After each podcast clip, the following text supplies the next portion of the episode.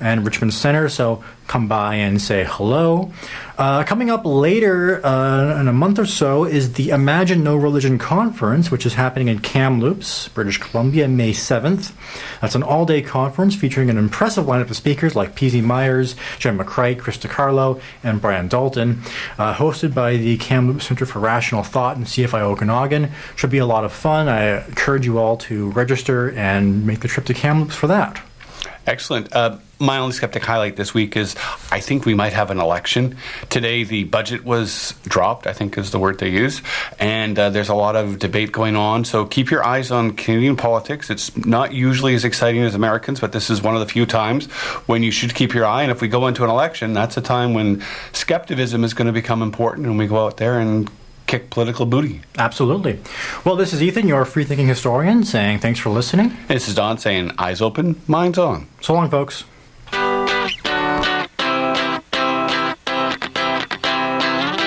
UBC Lip Dub is coming.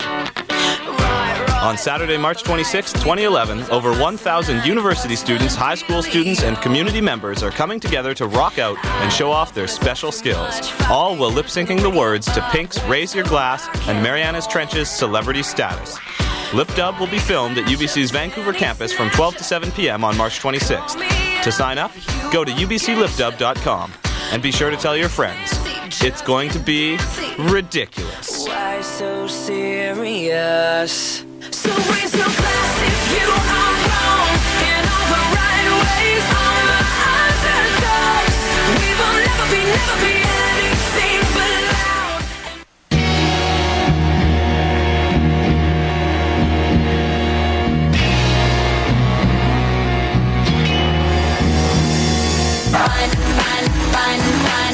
Theater at UBC invites you to a giddy extravaganza of truly epic proportions. Their first annual fundraiser. This April Fool's Day, for one night only, enjoy an evening of roller skating, stilt soccer, fire spinning, stand up comedy, live music, singing, dancing, and much, much more. Featuring the talents of theater students and faculty, this event is sure to become the stuff of legend. Proceeds from the event will go towards a new scholarship in memory of Kensaku Asano. That's Theater at UBC's fundraiser, Friday, April 1st in the Frederic Wood Theater. Showtime is 7:30 p.m. Reception and silent auction to follow. For tickets and more information, visit theater.ubc.ca.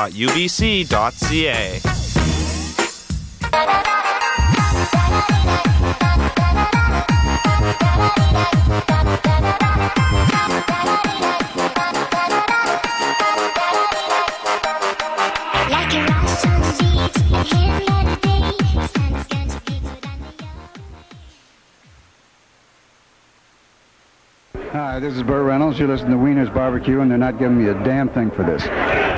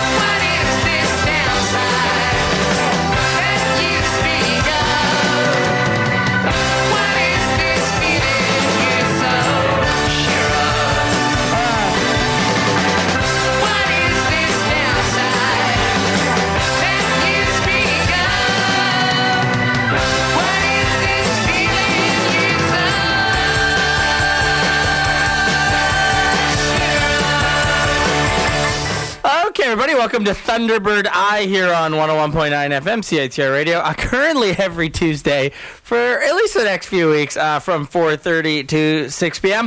Um, yeah, uh, that's the luck you got by High Strung. It is the theme song to the television show Shameless, uh, starring William H. Macy. Uh, amazing show. It's currently my favorite show on television. Uh, talking to our music director here, Mo- Luke Mead. He's a huge fan, and I've actually never watched it, and I know it came from it. It is a British version. Um, been on BBC for like seven years now. Not he hasn't watched an episode, but not a fan of the American. Uh, taking the British show turn to the American concept, but I love this show. William H Macy is amazing. Um, I even named my most recent plant purchase. Oh, this little guy. I've been buying plants all week. Uh, this little guy. I named him Carl Gallagher, and if you know the show, you know what I'm talking about.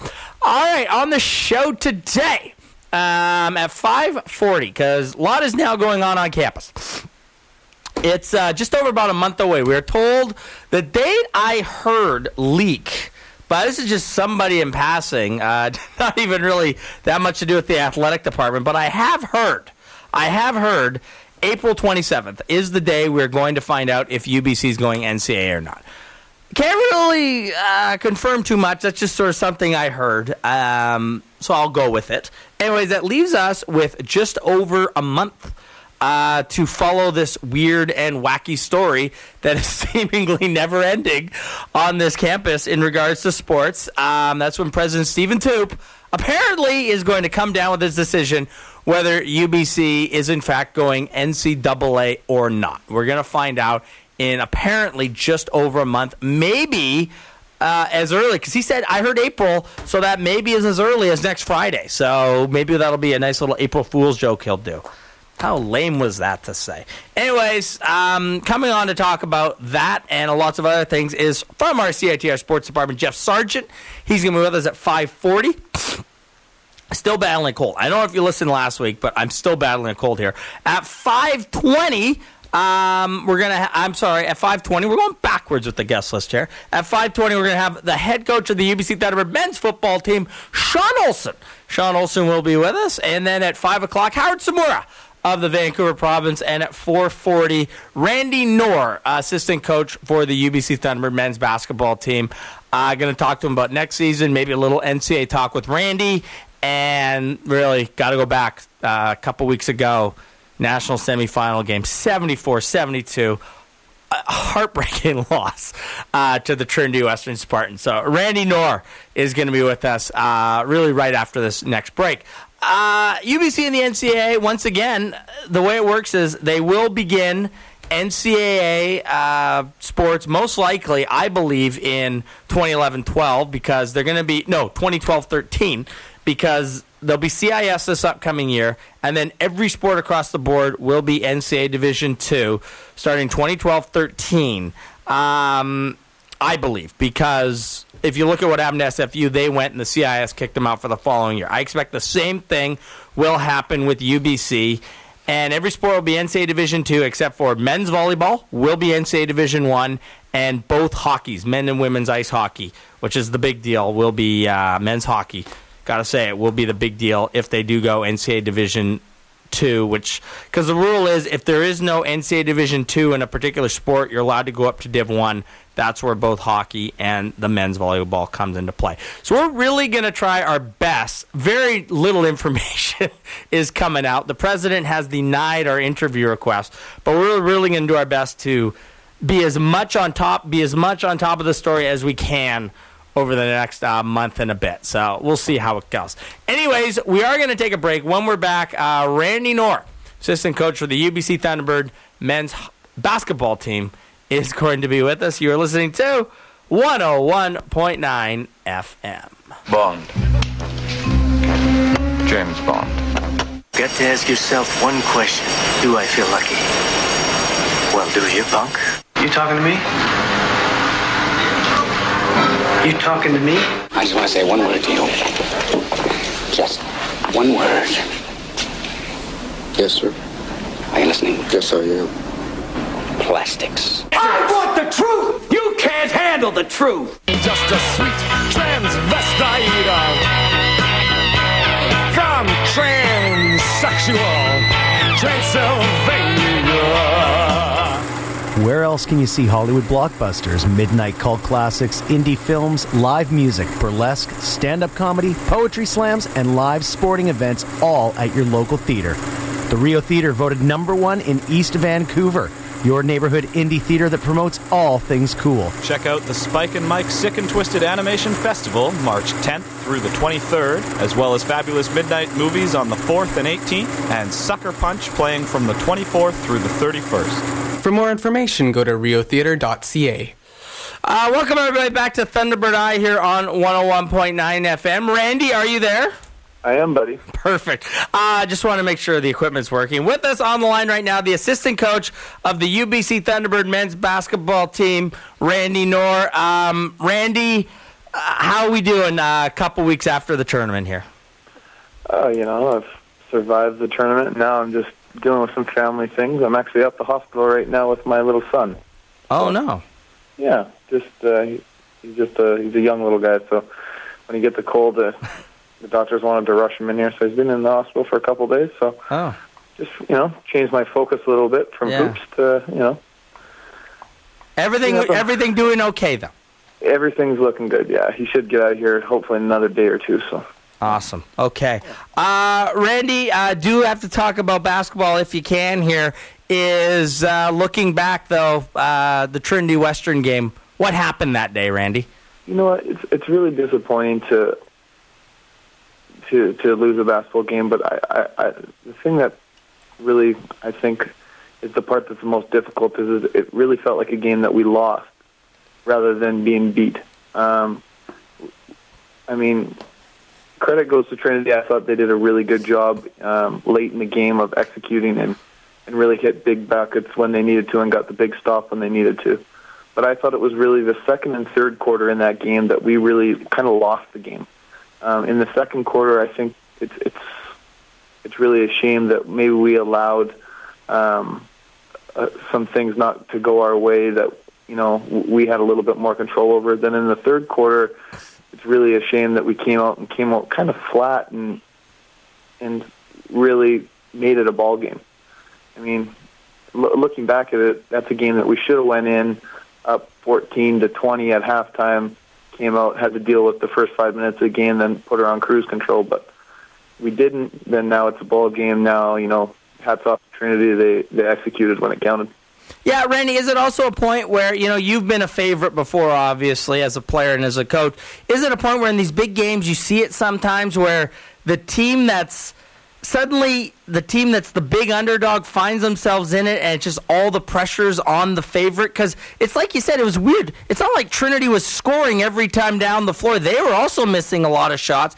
But it just, I, I worried about it going in that suddenly you know, if it was a ball game late, it would be a point where UBC found themselves going, "Oh my God, this we could actually lose this thing here." You know?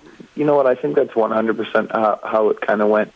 You know, we came out, we got up to that big lead, and everybody's, you know, all the UBC players, I think, and coaching staff probably had a big sigh of relief, going, "Ah, okay, good." You know, now once the game became close, everybody started to to really take a look at themselves, going, "Oh, geez, you know, we we could lose here."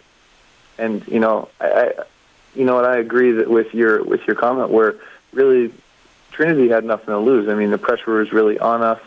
Um, we had beat them pretty handily the two games that we've played early on in the year. So for them, they were probably just very happy in that uh, end of the third quarter that it was a close game and they weren't getting blown out. Where in the first half, it looked like there's a chance that they could have been embarrassed. And uh, you know? They stuck with it and they they did a really good job. And then more importantly, they hit the big shots when they needed to. I mean, kudos to them. I mean, they still have to hit those shots.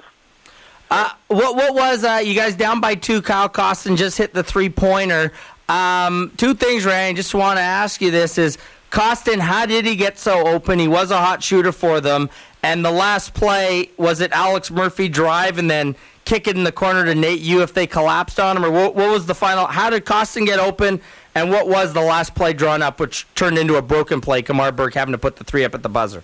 Yeah. Um, well, the the one that Costin got so open was we decided to to mix it up um, and go zone, and that's why we subbed Balraj into the game because we figured that they were going to go into Dirksen down low, and with the particular lineups that we had in, we didn't really have a great matchup for them. So we thought, you know, they called the timeout. They're probably thinking that we're going to come with some man pressure. Um, so we switched up, went zone, and then it was just a breakdown in our zone. Um, they threw a skip pass. One of our players went for a steal. Now all of a sudden we were in a rotation, and uh, everybody was recovering. We got one rotation, we got two rotations. Then it was the third rotation that uh, one of our top guards didn't bump over. So, uh, you know what? I, I thought they did a good job of just playing and breaking it. Um, and then the the final was um, we were going to Alex on a high ball screen. Um, he kind of fumbled the basketball a little bit. Then he wasn't able to get to the to the rim. Then it was a kick out, and that's where Kamar ended up being uh, being wide open and missed a pretty good look. Yeah, um, Randy, uh, you did mention to me, and it was a real telling quote to me. Uh, it was actually the next night, and you did say to me, "I go, how you doing, Randy?" And you just looked at me and saying, "This is at, sort of at the end of the Sunday." And you said, "We should have just won our second straight national championship." Obviously, that's how you Yeah. feel. Hey, you should have won last year and this year. You had the talent, you had the team to do it. Yeah, I mean, we we and you know what? I, I really believe that. Um, and to win a national championship, there's so many things have to go your way. I mean, you have to be healthy at the right time. You need to you, you need to be playing well. Uh, I mean, I thought the last two we were playing pretty well. We were fairly healthy. I mean, this year it, it turned out that we be, actually became very unhealthy. Um, and w- I mean, finding out later after nationals that Josh White's foot was uh, um, either I think it got broken during the, our first game, but um, finding out that you know Josh obviously wasn't healthy, but at the time we didn't really think it was too big of a deal because he, he you know he had the cortisone shot and it felt fine. But uh, it's really a shame, you know. I felt when we played Carleton a few years ago that we could have beat them, but we needed to play extremely well. The last two years, I mean, when we played Saskatchewan in the final, I truly believe that we could have won that game if we do a few, if we have two or three turnovers, don't go our against us, or even if we have the turnovers but don't have that type of turnover. I thought we had a few turnovers that led to fast break hoops that we had no control over. Um, and what I mean by that is we had no control over getting a chance to get a stop. Um, um, and then this year, you know, I I really think that looking at the the other teams in the tournament, that you know, we we we would have matched up pretty well with Carleton. Um, but I mean, it still would have been a tough game. But I really felt like with the talent that we've had the last couple of years, we we definitely could have competed. And I mean, we've showed that. I mean, we finished second, then finished third um, this year. So it, it just goes to show you just you got to be a little bit lucky, but at the same time, just getting there is, is the most difficult part. But being able to push over, you need everything's got to go your way. You got to be mentally strong when it counts. You know, you need big key hoops, um, and you need you need a few guys to step up at key times. Uh, the the team though, just want to stay on this game. The last time, uh, did you guys? Was there something you guys were doing early in that game where you got to the 16 point lead that you stopped doing? Uh, JY and Kyle were kind of commenting how it seemed you guys weren't driving to the hoop like you were before. Well, I mean, to be honest, I I've watched the, I've watched ended up watching the game later that night, and we just missed a lot of really good shots. Um, in the stretch where we don't score in the third quarter, I think we missed three or four layups.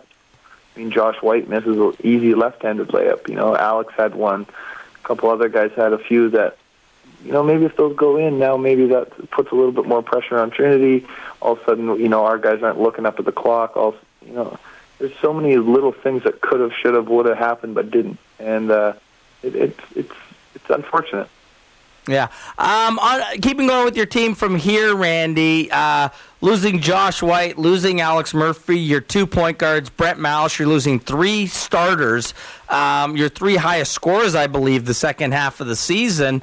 Uh, next year, especially at the point guard position, Alex Murphy and Josh White gone. What is UBC basketball going to do about this? Yeah, you know what? It's it's really an interesting time around UBC right now. I mean, realistically, we should be fairly good. I mean, we're going to have a lot of fifth year guys, but uh, like you like you said, part of the problem with starting Alex and Josh is we played Alex as a starting point guard, Josh as a starting two, but really Josh is a backup point guard as well. Um, and we didn't really play Jazz uh, Gill that much. Just we felt with the, the team that we had, we were a very veteran team, and so like we talked about earlier, we thought this was kind of our year, so we made a big big push. And what it in turn does is it makes it so that we're a little bit uh, shallow at that point guard position right now, or at least have someone who hasn't played a lot uh, in games. I mean, Jazz has taken obviously reps and stuff in practice, but you know what? Right now, it's uh, it's still a little bit up in the air. I mean, with uh, with Brent and uh, Josh leaving, um, we uh, we kind of naturally fill those spots within. But what we don't have is we don't have uh, a, a starting point guard at this moment. So we have a few different options out there. We, I mean, we've even talked about, you know, possibly looking at a freshman because we really like our high school recruits that we have coming in. Um, so I mean, we have a few different options. We're actually going to have an ID camp in a couple weeks. Take a few few looks at uh, at some junior college transfer kids. Um, then we might have to have to do it within. I mean, we've even talked about sliding Kamar Burke over to point guard. So, Huh. yeah, I mean, there's a lot of different options, and we just need to figure out which is going to be the best for next year's team. Um, and so you talked about this point guard. Uh, it's a kid from. You got to tell us about these two players. You got one from Pitt Meadows and one from Yale. I believe Pitt Meadows was in the BC high school. They got. I think they won a game or something like that. Tell us about the two recruits here. Yeah, so um, we got Malcolm Williams from Pitt Meadows, um, six two, six three, good athlete. Athlete can, kind of plays a little bit like Nathan Yu, I think. Um, when I watched him in high school, he, reminded me of Nate, where he would just be out there playing for a little bit, then all of a sudden he would score in bundles, really, really put points up on the board in a hurry. Um, watching him in the tournament, I, I have to admit, I'm very, very pleased with him. I think he could be very, very. I th- my prediction is he could be the next real special player at, at UBC. Malcolm Malcolm Williams is the guy's name. Yeah, I mean he he he looked extremely good in in in the games. Just the the pace that he played at, how calm he was, the shots he was able to hit, um, to the point where he might be a guy that we might want to look at playing at starting at point guard and and you know maybe looking at that as an option. Um, Nakai Lukin uh, from Yale was the starting two guard on the Yale championship two years ago, and then this past summer was on our provincial team and started at point guard, and then was the starting point guard on his Yale high school team this this year.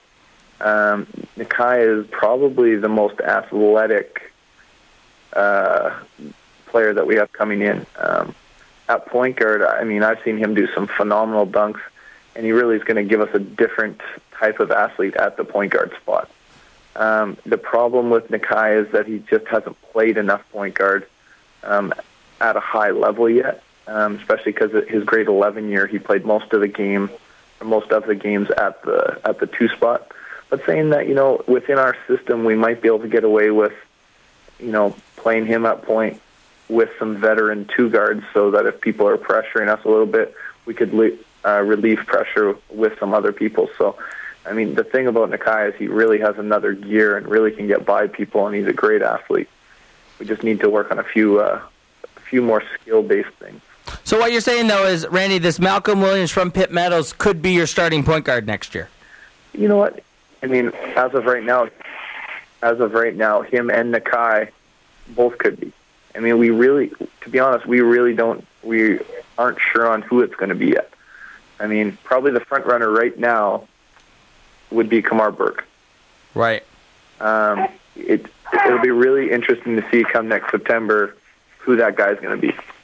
Uh, Randy, uh, last thing here, and thank you so much for doing this. Really do appreciate it today. Is uh, NCAA talk? It is obviously a big thing, and it's coming to a head here. I know it's out of everybody's hands, but next month we're told that's when the decision comes down. I have heard April 27th, but I have no idea if that's true. Uh, your thoughts on it, and how's it affected recruiting this past off season? Um, to be honest, it hasn't affected recruiting really at all.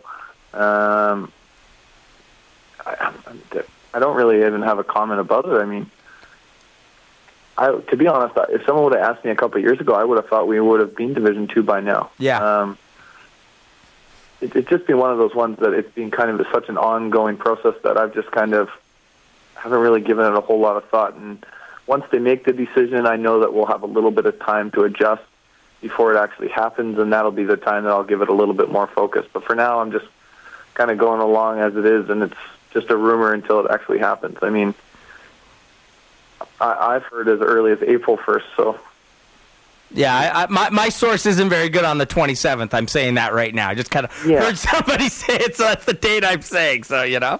Yeah, no. To be honest, I I don't really mind which uh, either way that which which either way they they go. I just really hope that we make the decision quick. And then just if if it's to stay CIS, perfect. Let's stay CIS and try to win a national championship like we've been trying to do the last couple of years. And if it's go NCAA, well then let's get out the rule book and try to figure out all their their new rules and the million rules that coaches need to figure out. And Yeah. there, there's a lot more in their in their rule book than uh, yeah. And, I mean, either way, it's exciting. I mean, if we stay CIS, I think we have a great thing going, and it'd be great just to continue that. If we go NCAA, it'll be really neat as a coach to to to learn a whole new ball game. You know, have to make all new contacts, and yeah. So Ra- Randy, people have compared how SFU did in their NCAA transition to talk about how maybe you guys would do, but that's not a fair comparison because, with all due respect to SFU, they did get a new coach there, and you guys have been a much more successful program. The, do you think your transition, your quality of current player, would be able to compete at a high level in the NCAA Division Two? Um, well, I think that I think the real big difference is the, the words you said before is just program. Um, I think if you give the SFU women a, a few more years, I think that'll be an, uh, an an easy one to see at what their transition is. The problem with when SFU went is it happened so quick that the coaches didn't really have time to prepare. Um, if you look at our current team right now, we kind of are preparing for it. Um, well, if you can, I, I just how, want I, how I mean that is, if you look at the age of our team, really what we have right now is we have a lot of older players, and then there's quite a gap. And some of that is in mind that if we go Division Two, you lose that middle gap. Well, yeah, Randy, just my lead. Yeah, Randy, just to cut you off right now, next year, uh, if you look at your roster currently at least, you'll have one fourth year guy who would have to quit is Doug Plum, and we're not even sure if he's a fourth or a fifth year guy right now because of a few games he played at Fraser Valley before an injury. That's my understanding. He's your only fourth year guy, and he knew what he was getting into when he came over here, right? Exactly. So, uh, to be honest, we, we've kind of maybe set ourselves up a little bit better. I mean, some of that maybe is, I mean, we, me and Kevin have definitely talked about it a you know, a fair amount. That you know, you kind of want to avoid that third, fourth year people because those are the people you really hurt.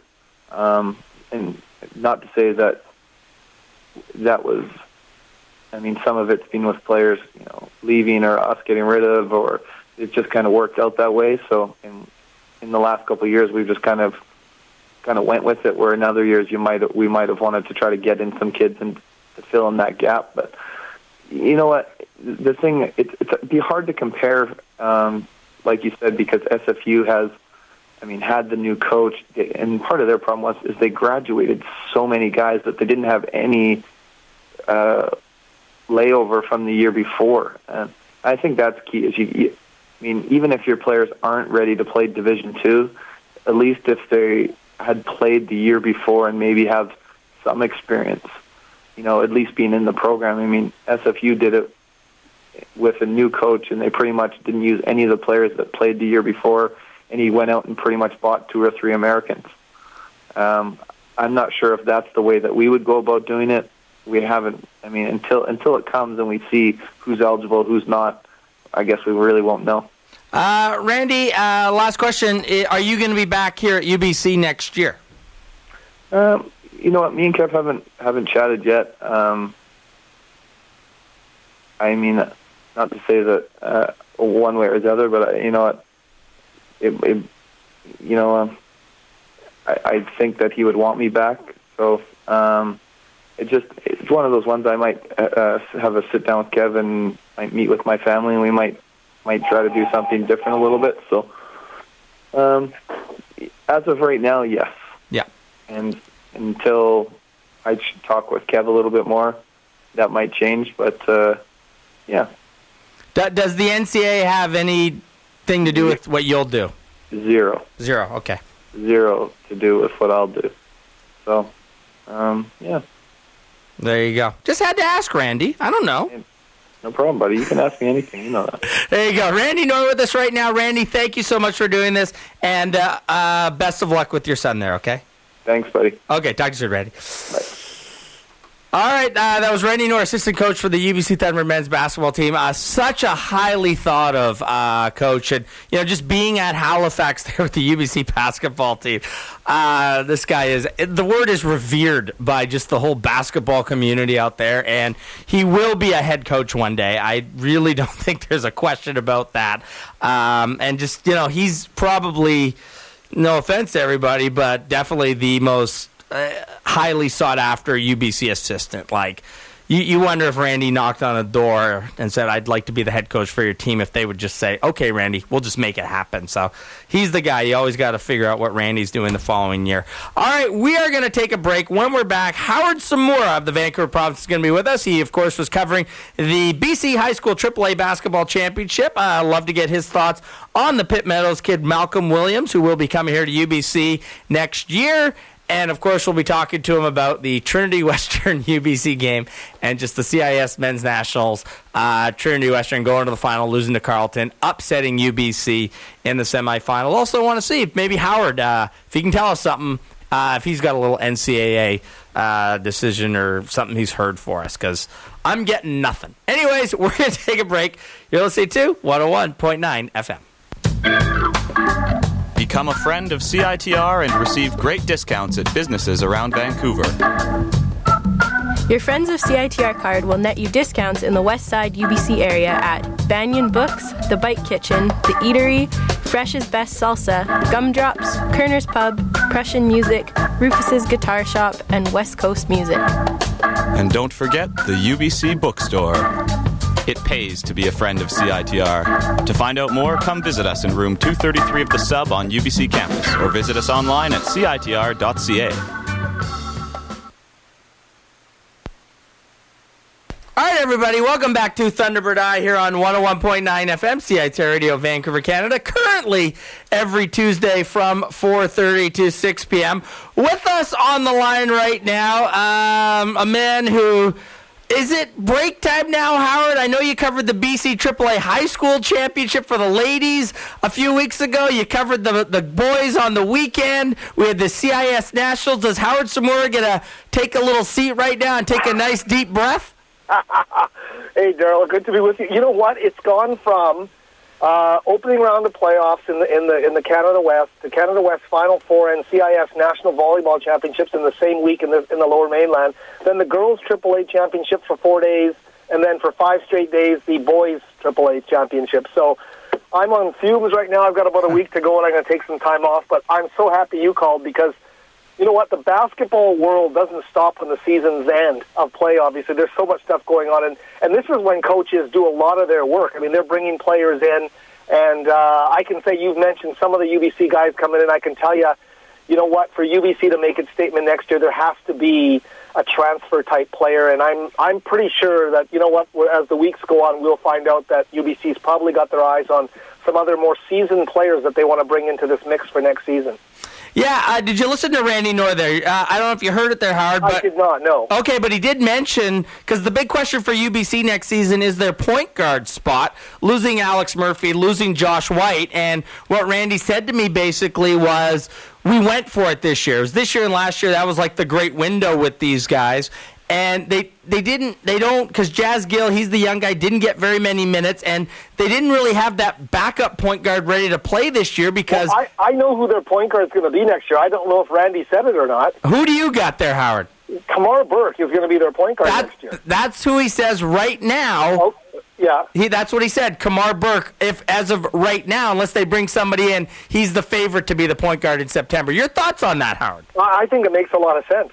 You know, I mean, here we've gone through the Kamar Burke. Ex- no, I would. I don't want to call this an experiment because he's been an official, uh, an especially you know proficient player.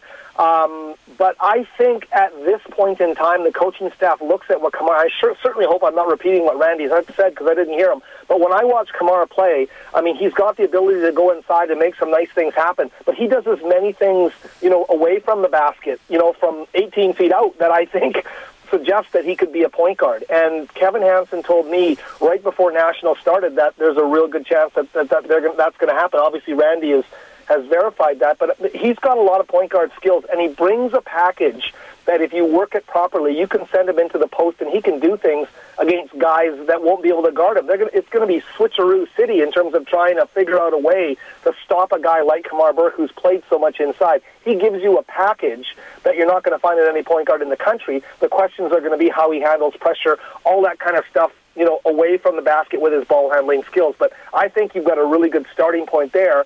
And having watched Malcolm Williams now for two years, I can tell you this kid is a player.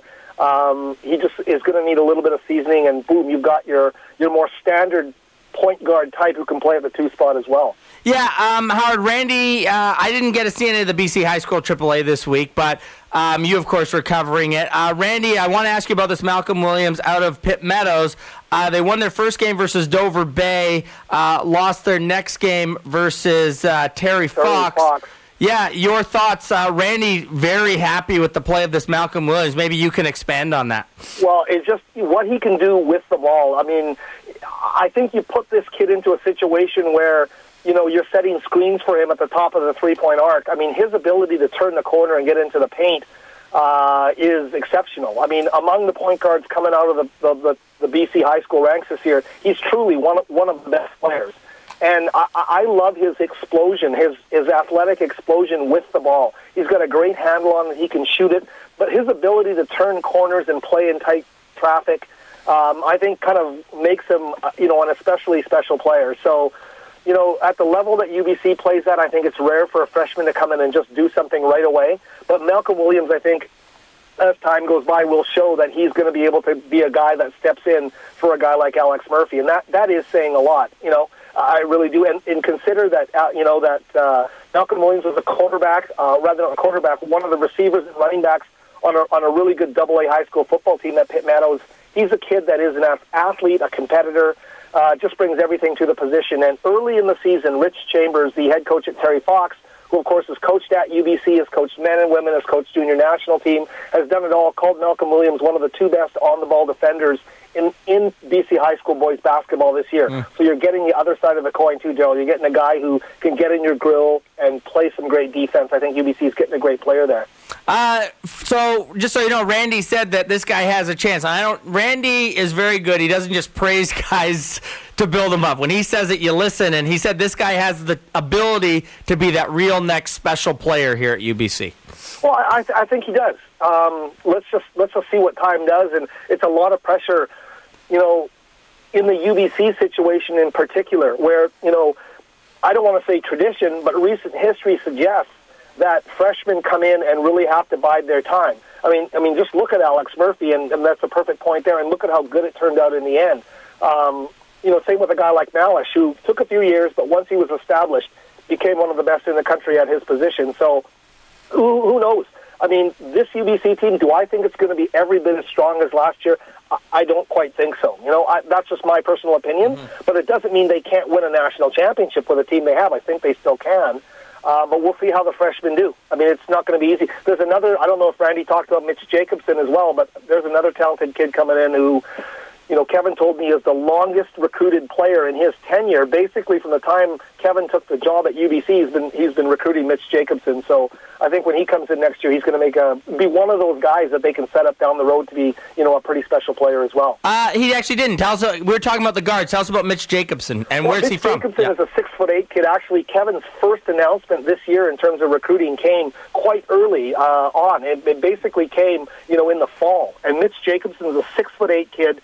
Um, in his grade 11 year average, 25 points and 11 rebounds at Sir Winston Churchill Secondary in Calgary, playing at the top level in Calgary. The family moved over the summer to Penticton, so Mitch played his grade 12 year at Pen High. They didn't make the provincials.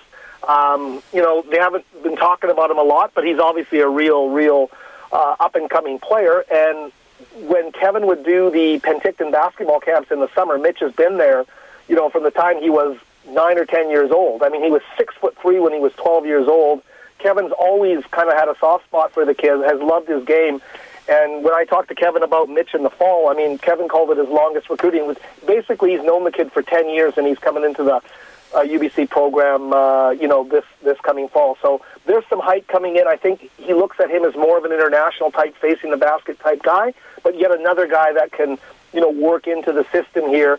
Um, I think the talent level at UBC early on and how well they're doing will dictate how players like Mitch Jacobson and Malcolm Williams how much they actually get to play uh, early in the season. And uh, the other guy they got, Howard, uh, Nakai, what's his last name, from Yale? Kai Lucan, yeah, from Yale Secondary. Yeah.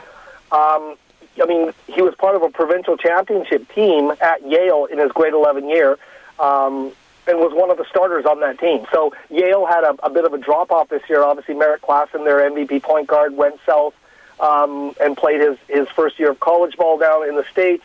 They didn't have quite the talent level, and they missed out, just missed out on getting to the BC championships this year. But that's a real quality player they're bringing in as well. So um, I think I think you put Lucan and, and, and Malcolm Williams and, and Mitch Jacobson in the mix here. You've got a pretty good incoming freshman class. But I still tell you, there's going to be. I think there's going to be more, and we'll wait and see. Yeah. Uh, Howard, and, you know, you look at this UBC just from a numbers standpoint, you have eight returning players from this year's active roster. We've already mentioned the three high school recruits. There could be some more coming there. You had four people redshirting last year, and we know Mike Lewandowski and Jeff Pippins are going to play this year. This is a team that's going to most likely, I think, have some cuts in this offseason. Yeah, I mean that could well be the case. I mean, we'll, we'll wait and see what, what happens with that. I I think Lewandowski is the one you really get excited about. When you think of how effective he was, and you think, you know, as an inside presence, you want to have some bulk, some strength down there. He's a guy that can uh, clearly give you that. And you know, whether he plays behind Graham Bass, however that ends up working, I mean, we'll we'll see. But you know, there's some size coming. Some not just size, but strength as well. And Lewandowski is one of these blue collar, you know, really hardworking kids that will give you everything he has every time he's on the floor. So I think he's going to be. I don't know as much about Pippis, but uh, I know Lewandowski is a kid that you can really look at. Obviously, coming from the same school as Malcolm Williams, same coach, Rich Goulet, uh, he brings great players into the next level. Uh, Chad Posthumus, Howard, uh, pretty much the most heavily touted player to come to UBC probably since Casey Archibald. Can we say this is the put up, shut up year? I don't want to be too rude with what I said there with Chad Posthumus, though. Yeah, I, I think you know he's got to go out there obviously and show show that he wants to wants to play. I mean, you know, had a redshirt season this year, has got the size. I mean, yeah, I mean, this is a kid who's around practice every day and has been for you know a few seasons now. I I, I think he's got a pretty good idea what it's all about, and, and his experience has you know been in practice situations with teams that have gone to the nationals every year he's been there. So yeah, I mean, you think the light is is on for this year, and that uh, he'll be able to go out there and contribute. And you know, I think with him, you you've got to find ways to get him on the floor, and I think that might be a little bit of the reason. I mean, can you play as up tempo as you want? Probably not, but I think situationally he can be incredibly valuable, just in terms of of the size he brings you on the floor. So you know, we'll we'll see how the motor's ticking there, and you know, once they get back on the floor and clearly a guy that uh, I think can help them. You know, if, if if everything in the situation is right to help them. But agree that if he doesn't make a statement this year, at least if he's redshirting again, we might not see it happen with this kid. Well, is there a rule for how many years you can redshirt? I don't know, but like, because I I, th- I think the time is, is is now in terms of that. And y y- I mean, clearly he's an enticing seven footer. You don't want to see that guy sitting on the bench. You'd like to see him out there showing what he can do. Um, Howard, uh, just back to the AAA men's championship. RC Palmer wins it over Vancouver College, 71 63. Uh, your thoughts on the tournament, this RC Palmer team, but also uh, give me some guys who are in this tournament who are going down Div 1 south of the border this year. Guys Well, to look out what? for in the future. I, I don't. I'm trying to think if there is a Div One player this year. wow, really? Uh, pe- people are saying it's not the strongest class overall. I think next year's class, the class of 2012, you know, we'll have a number of players. And I saw a lot of nice big players. I'm trying to remember the name of the kid from Caledonia uh, Secondary in Terrace, a big-bodied kid who is in grade, I believe he's only in grade 10. I mean, coaches were going crazy seeing this kid playing. Um, he was especially uh, interesting to watch play. Um, so you know, you, you go there, Daryl. You're there for five days, and you're watching all of this stuff happening, and all of a sudden, a kid just comes on the radar, and you go, "Wow, where is that kid from?" And I'm furiously going through my program here to find the kid's name. His name is Kenneth Monture, a grade 11 kid, 6'8", 240, who impressed me greatly. And uh, I know there are CIS, CIS schools interested in him. I would be shocked if UBC wasn't interested in this kid. This is I mean, he, he is showing a lot early at an early age, and uh, clearly, you know, they're they're very far from Vancouver, but they got to come back next year. There's only one team in their zone. They're in at the BCs every year, so we get a chance to see next March uh, how far Kenneth Monture uh, has matured. But he's one of the kids this week that caught my eye in terms of, you know, a big body that has some athleticism that you think could play in the CIS. The Kelowna team was was loaded with players, but they're all grade 11s. Daryl Braxton Bunsa, seven foot center, um, who has some size to him and a great guard uh, named Mitch Goodwin, who's on the provincial team as a grade 10 player, uh, are two of the kids that I looked at. So as far as this graduating class goes, there weren't a ton of guys that are Division One kids that they're talking about. They'll find their place in the CIS, but I think as far as that Div 1 stuff goes, uh, the, the year after, you're going to see a number of those kids uh, play at that level. Uh, so what's the kid's name? Caledonia he plays for, Howard? He, he plays for Caledonia Secondary School in Terrace, and his name is Kenneth Monture. M O N T U R E. I mean, I, hey, I, I mean, I maybe I'm wrong. After 25 years of watching kids, I, I think I can tell which kids are, are CIS kids and which aren't. And that kid, to me, can play. And I think you know, as, if he gets, he just has to harden up the competitive level and just you know get a little meaner out there. And I think he can be a difference maker. But if you're talking to any coaches, hey, throw the name out there, Daryl, and see what they say. I'd be surprised. I'd be very interested to hear. Uh, Howard, uh, we talk NCAA. Of course, the tournament's going on, which I just love. And Isn't it great? He, by the way, Daryl, Yeah. my bracket, I, and, I- and I got to brag when I get them right because most years I'm horrible. but 20, 27 of 32 right in the first round for me personally is my all-time high. So I'm happy. Although I'm down to only eight teams left uh, in the second round, eight of the final 16. But 27 to 32 after the first two days, I was a very happy boy. Attaboy, Howard. Attaboy. Attaboy. Um, Howard, uh, obviously the big thing on this campus athletically, now that the sports are, we have I can base- tell that impressed you, Daryl. Anyway.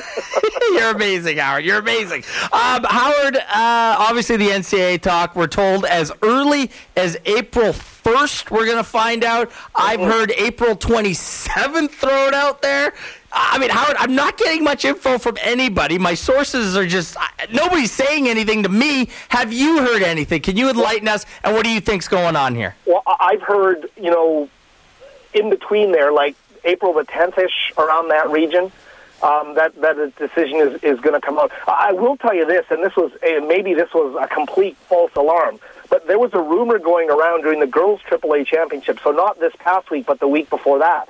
So I guess about maybe 10 days ago, that there was actually talk that there was going to be an announcement, a press conference by UBC in the morning. And this would have been the first day of the men's Final Eight in Halifax. That there was going to be a press conference at UBC to announce their NCAA intentions. And I just thought, you got to be kidding me. You can't announce something like that in the middle of the Final Eight. I mean, it impacts you know, kids that are second, third year type kids. I mean, their futures, when you only go to a four year system, would be impacted by that. And clearly, it turned out to be a false alarm.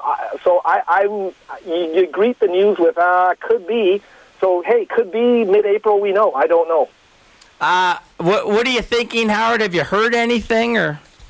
Well, I mean, if you want to know what I, the, the majority of the rumors I've heard are that they're going. Yeah, me too, actually. So I mean, I mean, I'm almost, uh, I'm almost to the point where I've heard it from so many people that I, I tend to believe that they are going to go. Um, that next year would be, a, you know, a transition year, and that uh, you know things would happen the year after. So, hey, I don't know. I mean, I, I think that's I think that's where things are headed. You know, I really do. I, I, as you have mentioned before, if it doesn't happen this time around, it it, it just might not happen. But uh, I think with that SFU model out there, and UBC people having a chance to see the competitive level that's out there, that it is very good quality. Um, you know that you're joining the GNAC conference. Uh, you know, if it happens, I think I I don't think sports fans, you know, that go to watch a certain level of competition are going to be disappointed by any stretch.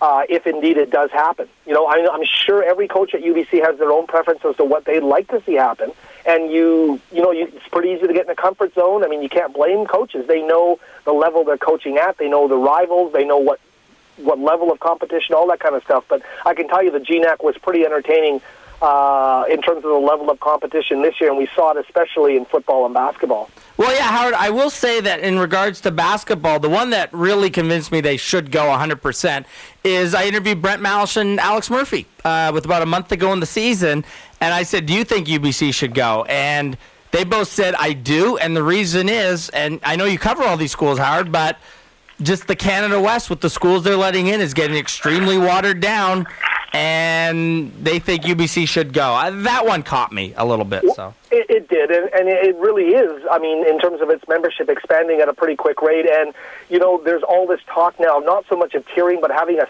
some type of a second division um, of the CIS that I think could well go into place. And and you know, if, if stuff like that is being talked about, perhaps that is part of the reason they're thinking of leaving. I really don't know, but uh, it is becoming. I mean, I've heard people say to me, you know what they should do? They should make the entire CCAA, the Canadian Collegiate Athletic Association, just make everything CIS.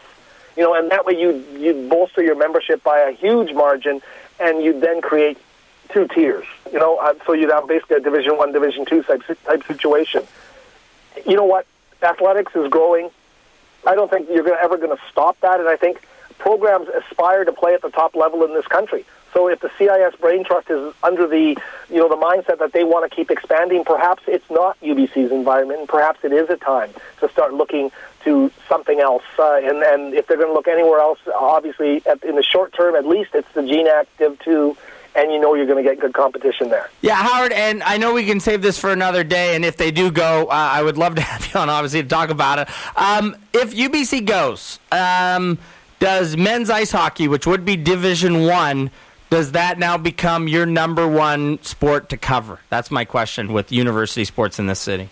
Well, yeah, I mean, I think if uh, not, personally for me, I will, I would continue to write about basketball. I mean, it's a thing I've done for 25 years. But out of our newspaper, certainly it, it, it has huge cachet, and I think in any media outlet you talk to around town, um, it is a step up because you know pe- people have the perception that you know Division One athletics is the very best thing you can cover. And, uh, and it, it's not just perception. I mean, obviously the quality, you know, of the hockey that would be played, and its part on the whole talent ladder is you can't mistake where those players are headed for. Um, you know, you combine the educational component, and it's it's a pretty huge thing. I mean, there's no question about it. And uh, my question is, how much has UBC got done in terms of you know, getting Division One hockey as part of the package before they announce that they're going to Division Two, because you know they won't be able to play any CIS sports once they say they're playing in the NCAA. They're clearly the, the CIS will cut all ties with them. We saw it with Simon Fraser. It was amazing how quickly their logo was taken off the, off the website the second it was announced. Boom, they were gone. Um, so UBC's got to have, I think, their ducks in a row with that, and maybe maybe that's the thing holding it up. Who knows? Well, what I've heard, Howard, um, and what I've been told actually is, with regards to the ice hockey, is Penn State is starting a hockey team in 2013. And what's going to happen is the Big Ten's going to start a hockey conference, and you're going to have openings in two of the major conferences because they're going to lose your Minnesotas, your Michigans, your Michigan States, Wisconsin. All the Big Ten teams are going to make like a seven team conference.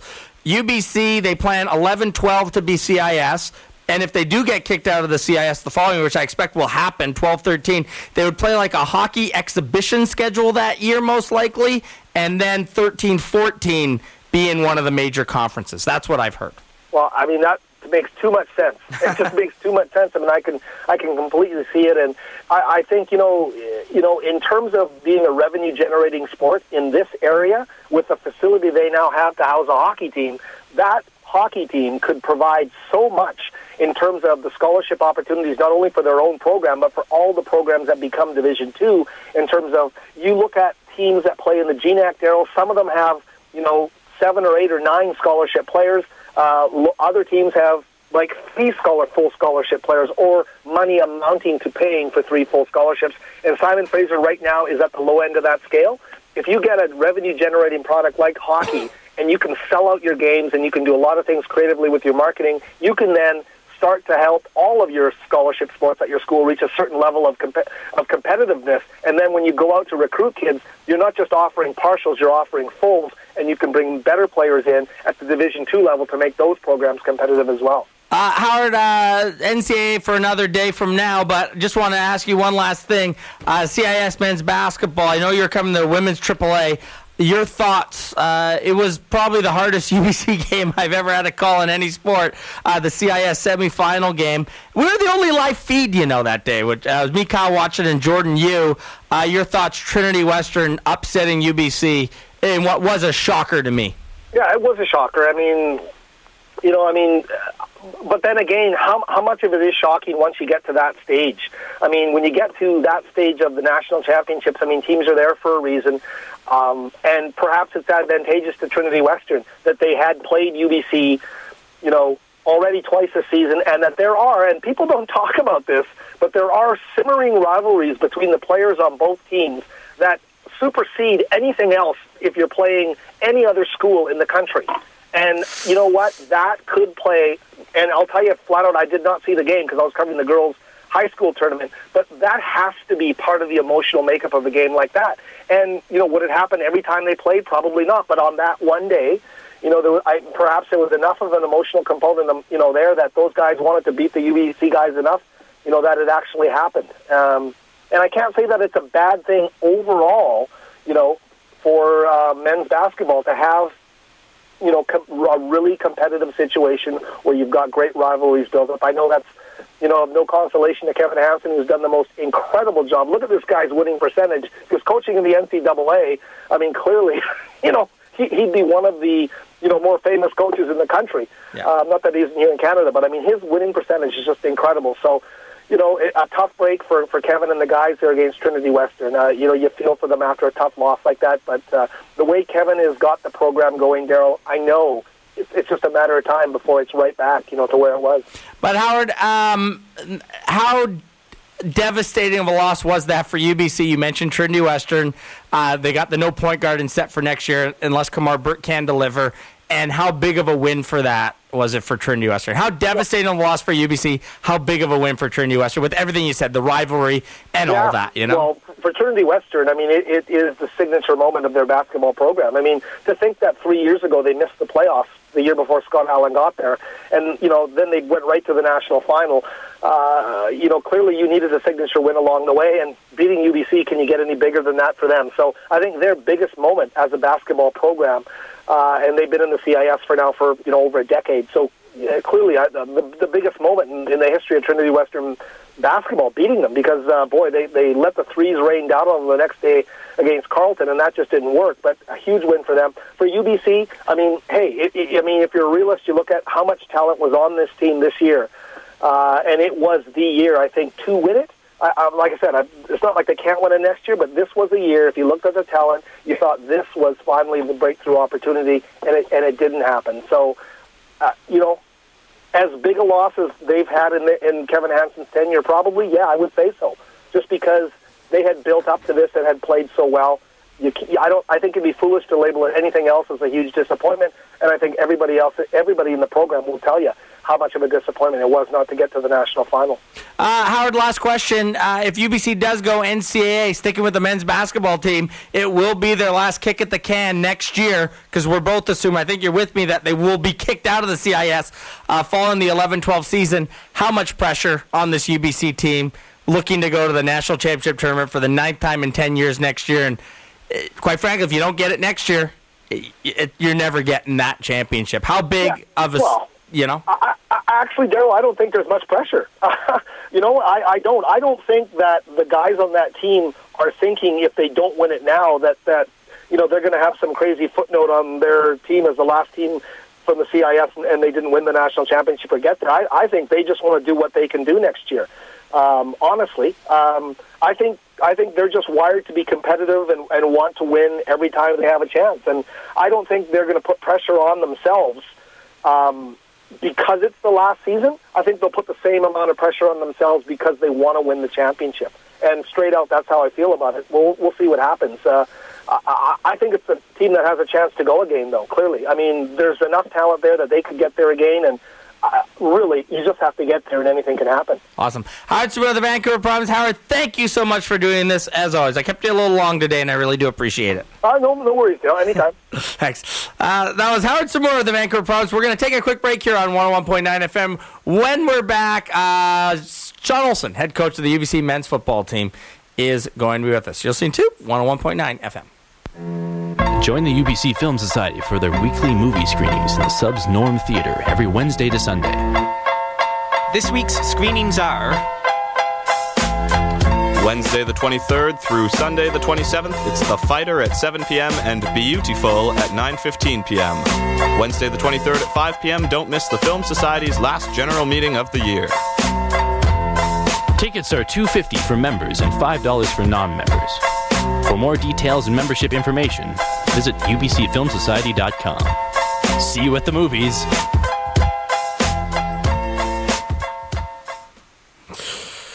Okay, everybody, welcome back to 101.9 FM, CITR Radio, Vancouver, British Columbia, Canada, every Tuesday from 4.30 to 6 p.m. Here's my interview with Shawn Olson, head coach, UBC men's football team.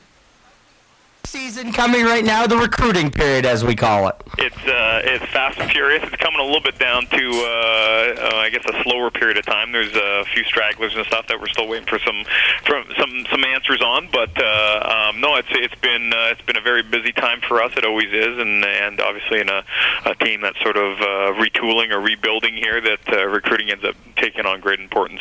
Yeah, Shawn, uh, two and six was your guys' record last year, and you got hired somewhat uh, mid late in that process, uh, the end of January. So this has been your first real crack at a full recruiting season. Yeah.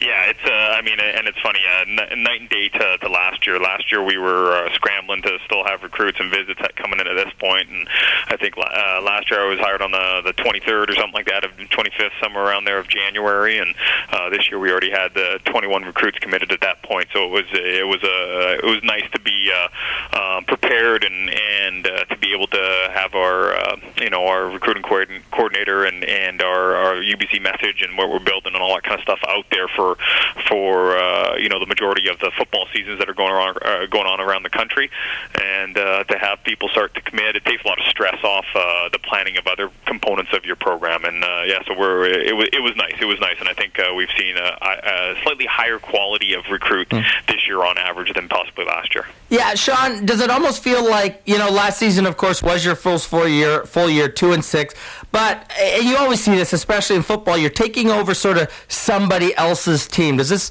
feel more like? In a way, your first full full season coming up with the whole recruiting season, with being able to more put your stamp on the team. Well, you know, I think the, it always uh, it always takes a, a a little bit of time to be able to put your stamp on it. Quite often, you're inheriting, you know, not only players but a culture and a, and a number of other things, and so you're you, end up having to to change the direction or, or the course of, of what's been happening in, in in some instances, and that's kind of what we've gone through. So, I mean, uh, it's starting to feel a little bit more like uh, uh, you know what you described as far as it being my team, and you know, we we've been working hard to to change the culture here and to have you know go from what was a bit of a minimalistic culture to uh, to one that is uh, you know creating one where guys are looking to do more and to to create different opportunities to excel and and to be better at the sport and but not only at the sport but at the academics and all aspects of their life. And uh, um, you know I think it's it's changing. Uh, I think there's still going to be uh, um, you know uh, it's to it's always a slower process than we'd all like.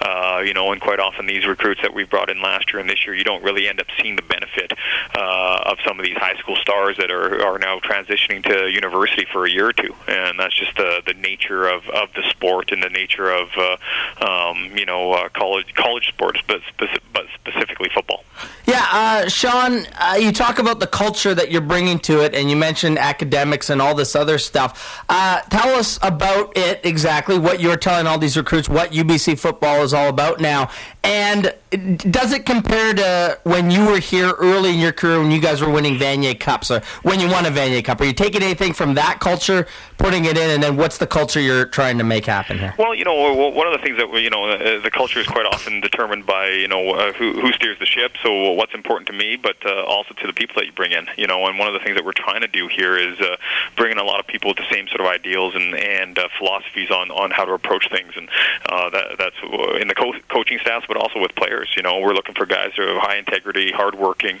um, intelligent. You know, all those so, sort of intangibles that you can't really identify off of uh, watching a game film or being at a being at a game live or evaluating a talent set. You know, obviously you don't. You know, we don't we don't have long conversations or we don't recruit people that aren't uh, good football players as well. But we've really tried to to weight those things uh, in in young football players very very highly. I, I know I can do more with uh, someone who's intelligent than someone who's dumb. Uh, I know I can do more with someone who's willing to work hard and enjoys working hard than someone who doesn't. And uh, uh, I know that uh, someone of high character is going to uh, be more successful in all, aspe- all aspects of life. So I mean, those things are really really important to this program, and I think they need to build the foundation of everything that we do. Um, you know, so that's uh, that's uh, a little bit of what I think we had when you know when, when we won a championship, and um, you know I think any championship team has those qualities. I think that's the one uh, um, you know constant uh, um, amongst teams that are great, and uh, that's why we re- we recruit it, and uh, you know that's something that's been a focus of ours, and that's kind of a message that uh, we we uh, we send to our recruits and the people that are here and the people that we want to come in is that you know it's it's it's it's awesome to be a part of an army of that type of person. Pretty hard to beat an army of that type of person, and uh, that's what we're trying to create. So, Shawn, are you trying to use the fact that UBC is a good school because you always hear it in a lot of coaches uh, that it's a disadvantage having to recruit? Are you trying to use that as an advantage? I, I think if you're looking for the type of people I'm looking for, I think it's a huge advantage. You know, I think uh, you know uh, you can win, uh, you know, once or twice, or have a good year every every ten years with with talent, right? Uh, but you can't build a great program, and I think uh, it's proven over and over and over.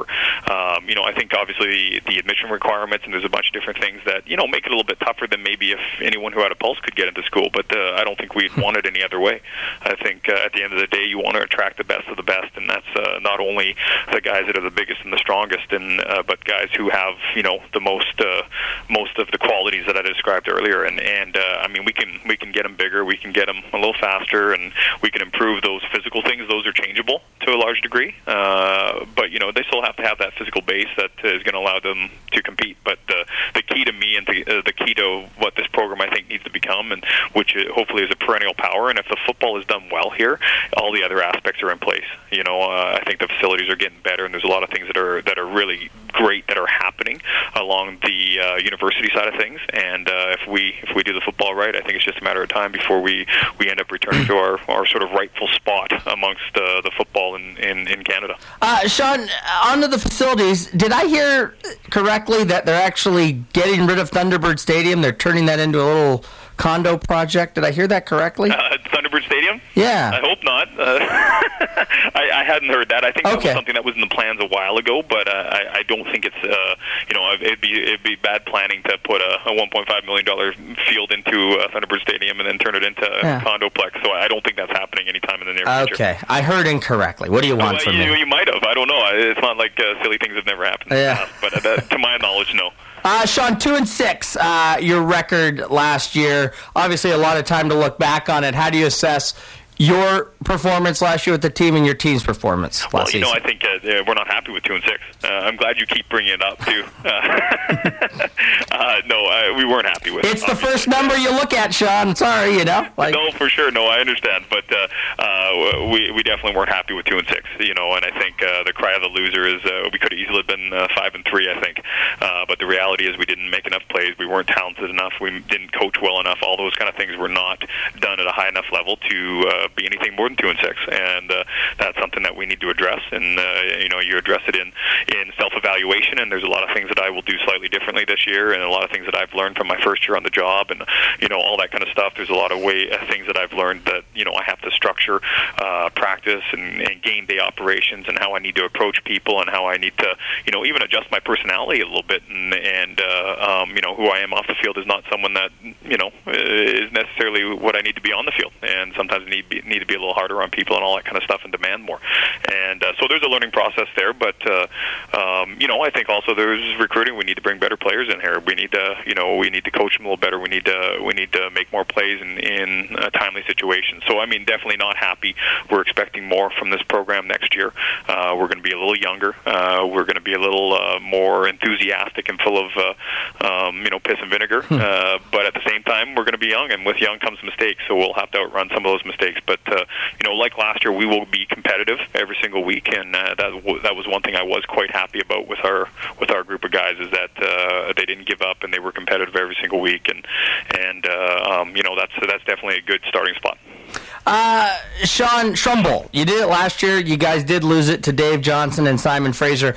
Is this something that's going to happen again this year? Uh, it doesn't look like it's going to happen. Uh, Oh. It's a situation where the scheduling doesn't uh, match up very well. We uh, we talked uh, early on about uh, some possibilities with Simon Fraser, and and uh, uh, we have a bye week on October 8th, uh, and they don't. Uh, they were willing to play it after the season, um, uh, but it doesn't make any sense for us to to continue our season, or if we're in a playoff hunt, which we expect to be in, then uh, the game would have to be canceled. So it just it doesn't it doesn't seem to work this year. Uh, it's something that we plan on exploring every single year. I think there's a huge value in it, and uh, we would love to uh, get back at Simon Fraser. We kind of that was a game that was the one game I think this past year where our guys and our coaches really felt that we came out flat, and uh, um, it took us probably a good half to be able to figure out, you know, hey, that this wasn't an exhibition game that we actually were concerned about winning the game, and and uh, you know, uh, unfortunately, we got what we deserved.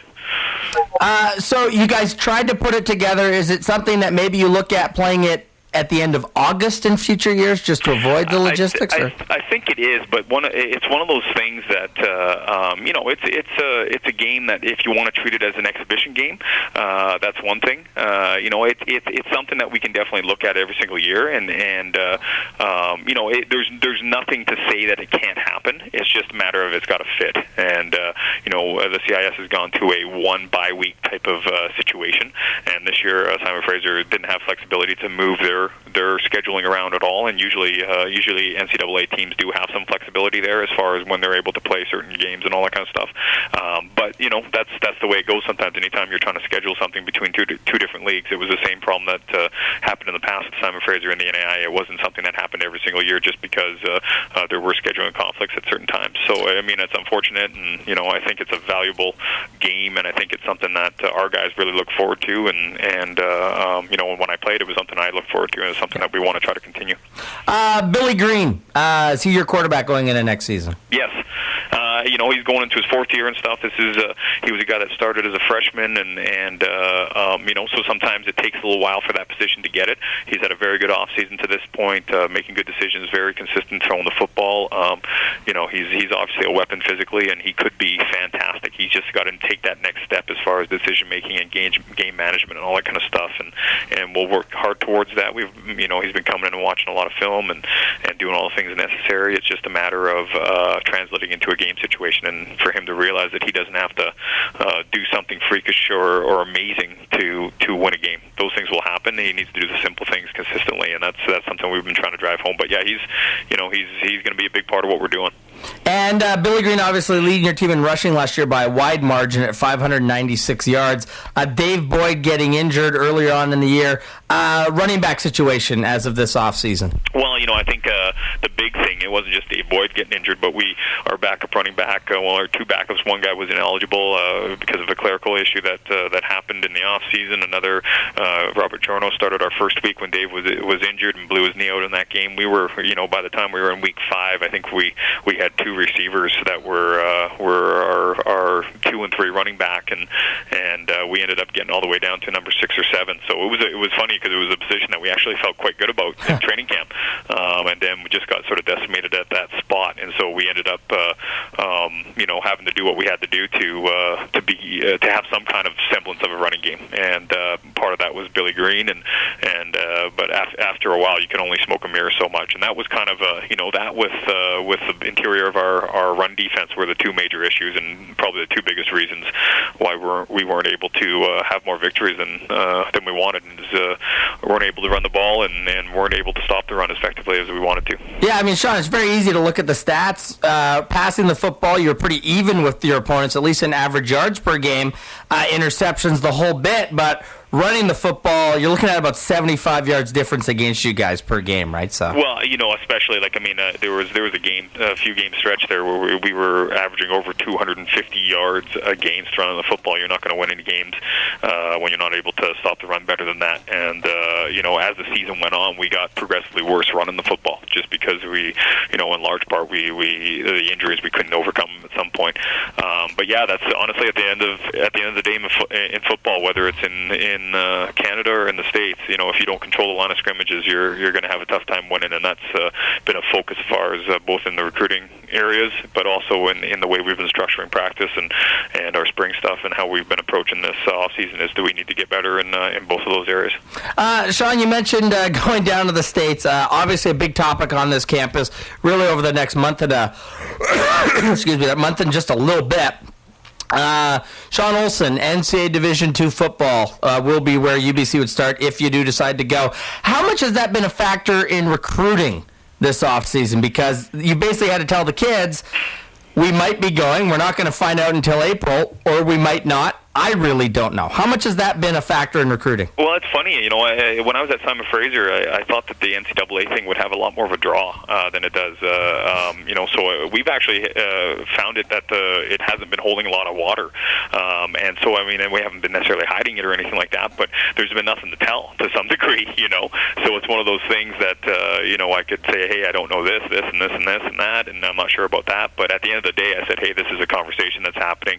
Um, you know, this is what the plans are, and are, are in if we did go. Um, you know, and and other than that, there's not a whole lot to be talked about, and that's one of the things we keep telling to uh, our current players is is that uh, it's a situation that hey, don't worry about things that are out of your control. There's a plan in place, and and if it does happen, you'll be the first to know, and if it doesn't happen, then you know, uh, then all that thought is is uh, is kind of wasted thought. So I mean, uh, um, you know, it, it hasn't affected things a ton. I think most of the people that we're recruiting to uh, to, to UBC is is uh, are coming because of uh, location, uh, program, whether American or NCAA or CIS and, and education. And, and like I said, if we're focusing on the main things that we talked about as far as integrity and work ethic and, and intelligence, I mean, those kind of people can function in anyone and are not concerned necessarily with uh, with the league that you're in, so to speak. But uh, it's funny that it hasn't had as much traction as I thought it would when I was over at Simon Fraser, the NCAA thing, and I think people are realizing that you know it's uh,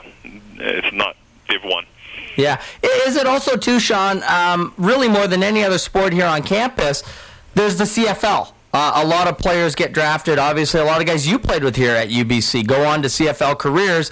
And if you are going NCAA Division two, does that happen as much? Maybe it happens the same, but there is a pro league that you can be drafted into out of this CIS league. Uh, Does, do you think that plays into players' minds at all? Well, I think I think the, uh, more so than that, because I mean, football's football, and, and whether you come from the states or in Canada, I mean, you'll you'll find a way if you're good to to make it to whatever you know pro level you're talking about. I think the big thing is that the the quality and the uh, notoriety and the publicity of the CIS has gotten so much better in the last ten years. You know, that that the uh, the football experience is is very very good uh, in in Canada, M- much better than I think you would have uh, south of the border, anything short of of you know uh, Division One, just because uh, you know people actually care about playing University of Regina or, or all these other places, not you know some of the smaller schools that nobody knows about. There's a chance for a national championship. They they do things uh, first class. You know, we fly to every single game. There's a bunch of real positive things that have been associated with with uh, um, you know uh, Canadian football, and I think you know the Olympics has had had a lot to do with it as well. I think there's you know some some national pride, uh, which I think is great for Canada and uh, uh, great for our sport. So you know I think there's a lot of levels that it, that it works on uh, there. You know, and and you know that being said, you know there's nothing wrong with uh, playing the NCAA. I actually quite like the four down version of the game, and I enjoy coaching it a little bit better. But uh, um, you know it's it's uh, I, I think at the end of the day there it's more a testament to uh, the the better job that is being done in Canada with football than than anything else. Yeah, um, eh, but it is one thing if you do go NCAA Division two, you do get that Shrum Bowl regular season rivalry back uh, with Dave Johnson and the Clan. That is that is something that would occur. It is, it is. But you know, I think when the Shrum Bowl was at its worst, is or worst was when it uh, was a part of a regular season uh, game. To be honest with you, I, th- I think it lost its its meaning. Uh, I remember when it was sort of that uh, Canada versus States when I was playing. That was always a big sort of exciting time. You got a chance to play different rules sometimes. You, you know, it was it was a measuring stick to some degree, right? Uh, when I, I know when I was coaching at Simon Fraser and Shrum Bowl was one of our two games versus UBC, it always seemed a little bit like, okay, well, it's just kind of another league game, right? Type thing. Um, you know, that might have been just in my head. So, you know, I don't I don't know. I mean, I really don't know how much of a impact uh, one game or one opponent should play in a decision like this. But you know, obviously, any chance you get to play a crosstown rival, I think that's an exciting thing. But um, you know, like I said, I, it, it, there's nothing. There's no. We'll be able to play the Shrum Bowl again, hopefully uh, the following year when schedules align and when we can try to maybe talk about it earlier. Yeah. uh, and, and Shawn, last thing on it. As a coach right now, and this is sort of what I'm hearing from people. Uh, do you just want to have this NCAA thing because you know it's going to be a big deal for you if it does happen? Do you just want this to either happen or not already, and then you can just move on with your program? Well, I think that's huge. Yeah, I think we need to uh, have some closure on it. I think there's been, uh, you know, at this point, everyone's talking about what might happen, all that kind of stuff. Nobody knows. Uh, the president's going to decide, and and uh, we'll kind of have to live with whatever that decision is. And I think we're going to be fine no matter what that decision is. It's just going to be a, a matter of which direction. But yeah, we just would like to know, and and you know, the you know the the one thing it's not it's not a every sport has a different view of it, and every sport will be affected differently. Um, you know, and I think for the the big picture is what's best for the university and not just the the athletics. You know, and that's uh, that's one of the things that I think is really going to be at the heart of the decision is what is best for UBC as an institution. Um, and you know, we've been great the way we have, uh, you know, in the situation that we've been to this date, and uh, I, I'm, I have no doubt that we'll be great uh, if we end up going down to the NCAA. So I'm just looking forward to knowing. Getting that all over with, eh? Yeah, for sure. Awesome. Shawn Olson with us. Shawn, thanks so much for doing this today. And uh, I, I believe you're about to go on a little recruiting visit right now, so best of luck with that. Thank you very much. Thanks, Earl. Okay, thanks, Shawn.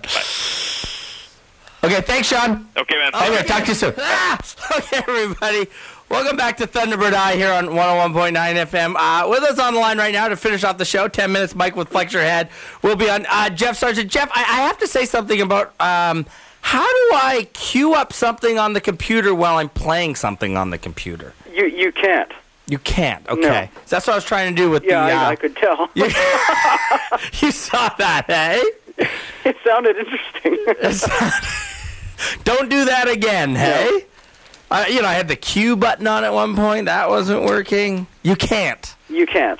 Oh, that was. Uh, Too bad. You have to get it ready before. I should have. Pl- prep. Yeah. Uh, with us on the line right now uh, are Jeffrey Sargent from our CATI Sports Department. Uh, in about 10 minutes, Michael Flexerhead's going to be on the air. Uh, Jeff, I don't know if you heard the end of the Shawn Olson interview there talking about the NCAA, and it's really interesting doing this show today. Um, Randy Nohr, uh, I heard from one person in Halifax that April 27th might be the date. Howard Tsumura of the Vancouver province told me April 10th might be the date we find out. Randy Nohr said we could find out as early as April 1st. I, I love how this is like the problem with this story. It, like the men's football was fun, talking about it, all that stuff. The football coach Shawn Olson, but this one, nobody's saying anything and nobody knows what the hell's going on. That, that's kind of what it seems like because it's it's in the president's office and athletics they can't know because that's what I'm being told at least. And we're just kind of waiting for President Toope. So, quite frankly, Jeff, if you're going to follow the story, just you know, let all your thoughts fly. Just find some horrible source, talk about it, because we're not getting any good sources on this one, Jeff. well, I don't know about a horrible story. No, I'm just saying, find a drunk guy, ask him. Well, He- it- he- that's as much as you're going to get from anybody, you know. Like, well, well, you can understand why the why uh, the president's office wouldn't want to say anything. I mean, as as soon as it, the word uh, one way or the other gets into athletics, I mean, it'll be all over the place. Um, so there's no way to keep this sort of thing quiet. The only way to do it is to not tell anybody anything. So, uh, but yeah, this is interesting. I guess some because we had heard before it was. This, didn't know a few months ago we knew it was going to be April. Yeah. Now, and I guess that still holds true because we have still have no idea when in April. We've got April 27th from an unreliable source. April 1st, perhaps, Randy Norris says he's heard it might be. And Howard Tsumura's heard from somebody April 10th. So I guess we go with Howard, I think. yeah, Okay. go with Howard. Anyway- always a good choice. Uh, Jeff, this is coming down to the wire, though. Yeah. Um, it's like watching a horse race, but you can't even, like, watch the race. That makes sense. Well, I mean, it's Like uh, the, you, you know that there's going to be a finish. You're going to find out what the finish is, but we have no idea how it's lining up. no, there's no game or there's no nothing. You're just going to be told who the winner is. Um, thoughts, Jeff? It's finally coming to a head, though. It looks like uh, in the last month, and you know your thoughts on this so close to the decision being made. Well, I, I'm glad we're finally going to have a decision one way or the other, and I, I did hear uh, what Shawn Olson had to say, and I completely agree uh, with him. And it's like you know, just just tell us. You know, we just want to know so we can make plans because this is the thing. I mean, um, it, you know, assuming there's still one more year left of of CIS play. I mean, even so, there's still not a lot of time. I mean, it would be just over a year for many sports to start preparing and start recruiting, and lots of changes to come. Uh, so I think you know the sooner everyone knows, the better. So this will be very good. Uh, it is, you know, it's very, it's exciting. Uh, it no matter what side of the fence you're on this issue, it is exciting, and and it's a little nerve wracking because, like you say, we have no idea what's going to happen. We have no idea when it's going to happen. So you know, I, I think everyone's just kind of waiting on tenterhooks here. We're not really sure what to expect. Uh, I know I have seen uh, some other media suggest uh, it is it's it's most likely going to be a move to NCAA. Expand Um, on that. Expand on that. well, I mean, this is what what seems to be the the rumor mill, of course. And again, there's there's not a heck of a lot of substance because everything is kept very quiet. But it seems uh, that the chatter out there, anyhow, from what I've heard, seems to be uh, more in definitely in favor of going to NCAA. I, I haven't been hearing anything saying that it's going to be status quo. So whether or not this means anything, I have no idea. but but I, I have what I can say is I haven't heard anyone saying, yeah, we're they're probably going to stay CIS. Right, but it is time, considering you're getting no information, to just go, I think, with wild accusations and stories, but just leading into it that I have no idea. Here's some bullcrap that I've heard. Well, yeah. That's all we've got, Jeff. There's nothing. There, there is nothing to go on. It's true. I mean, uh, everyone's going to be pretty quiet. I mean, we have to get a, a bug in the president's office Yeah. or something to I'm figure telling it you, out. But we can get as much information from just finding some drunk guy at a bar who has no idea about the topic as we can from talking to anybody on this issue. flip a coin, I guess. Yeah. Interesting though what what Shawn was saying how, you know, he says, you know, we just want to know and he he doesn't have any qualms about well obviously, you know, he's confident in their ability to be competitive, but uh, you know, he just he just wants to know either way and I think probably most most of the coaching staff would would fall in that category. Just just we just want to know, right? Yeah, I, I think the problem with talking to all these coaches, and they, a lot of them have talked about with me. You know, you don't want to be against the CIS, and this has been the whole thing with talking to athletics too. You don't want to be against CIS because if you stay, you've just insulted your league, and you don't want to be against the NCAA because that could be where you are in a year and a bit. Yeah. So eh, you're, you're not getting great answers really from anybody, you know. So Maybe we should just stop talking about it. no, never. This is this is the topic. Um, Jeff, my question though is, if they go, and we had Howard Tsumura of the Vancouver Province on earlier, and he said men's hockey would be a huge deal um, in this city. He thinks it would be the money driver for UBC athletics. Um, I believe athletics believes the same thing. If men's hockey succeeds, because they'll be Div one right away, um, does that start a domino across the country? Uh, of other schools following suit, you mean? Yeah. Um, I th- I think it, I think it certainly would. I think we certainly would see other schools take a real hard look at it. The bigger schools, um, probably back east.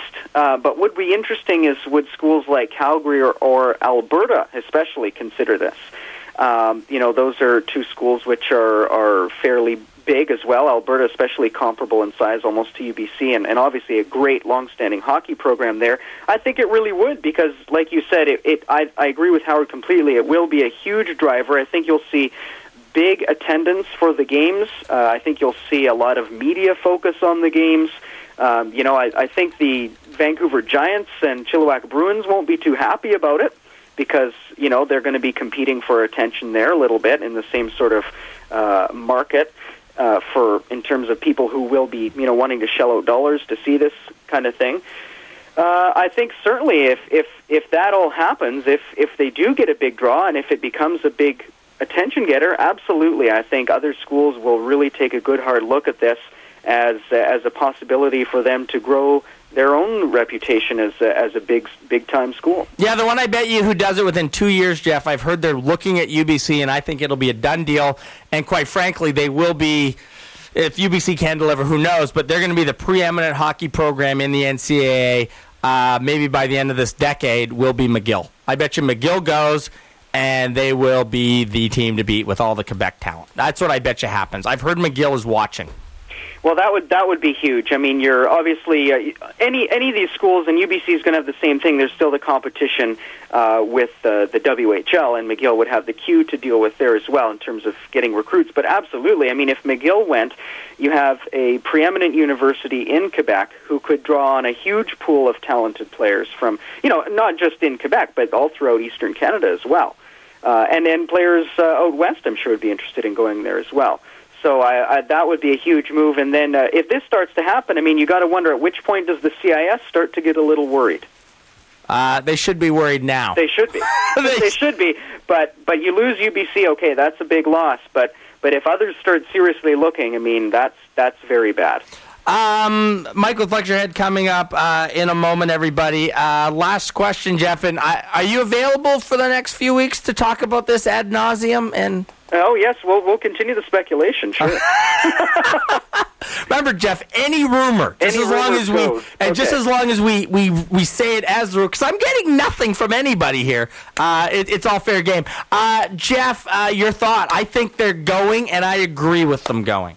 I- think they're going, and uh, I, I I still am not uh, 100% in favor of it. I still have reservations, but it it looks like they're. s- It it seems they're going. Okay, we'll leave it at that. But maybe we'll try and do a little digging and get some fact here. Yeah, I'm telling you, I got nothing. It's hard. I got nothing.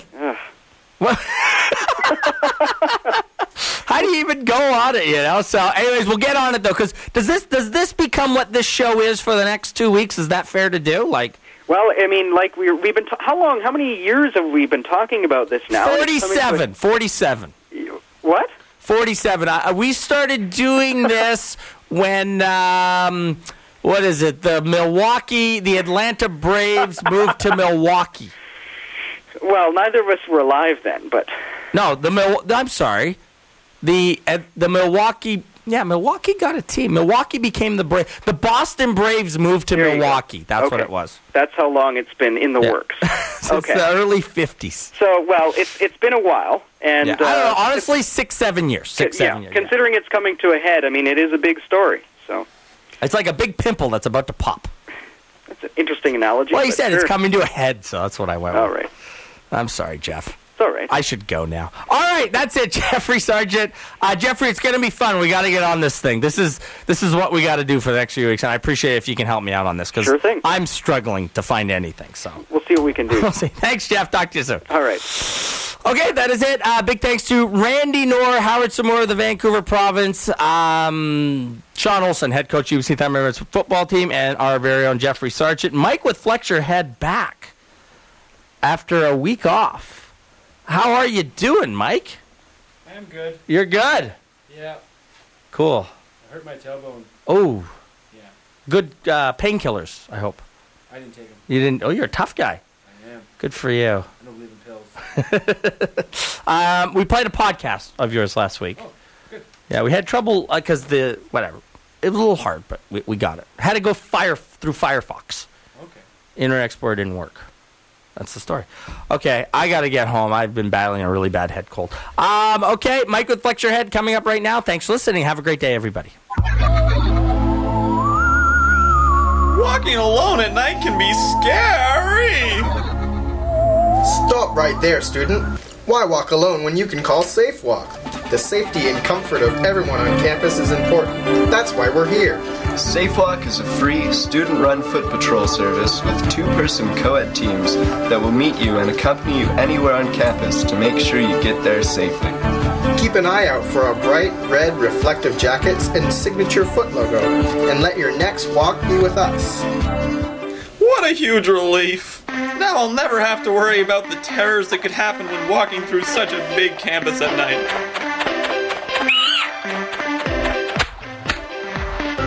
For a walk, you can call 604 822-5355. Use one of our direct line phones located in some of the campus libraries. Use one of the big blue phone booths. Or even ask campus security to contact us. If you see walkers around campus and you'd like them to accompany you, stop and ask.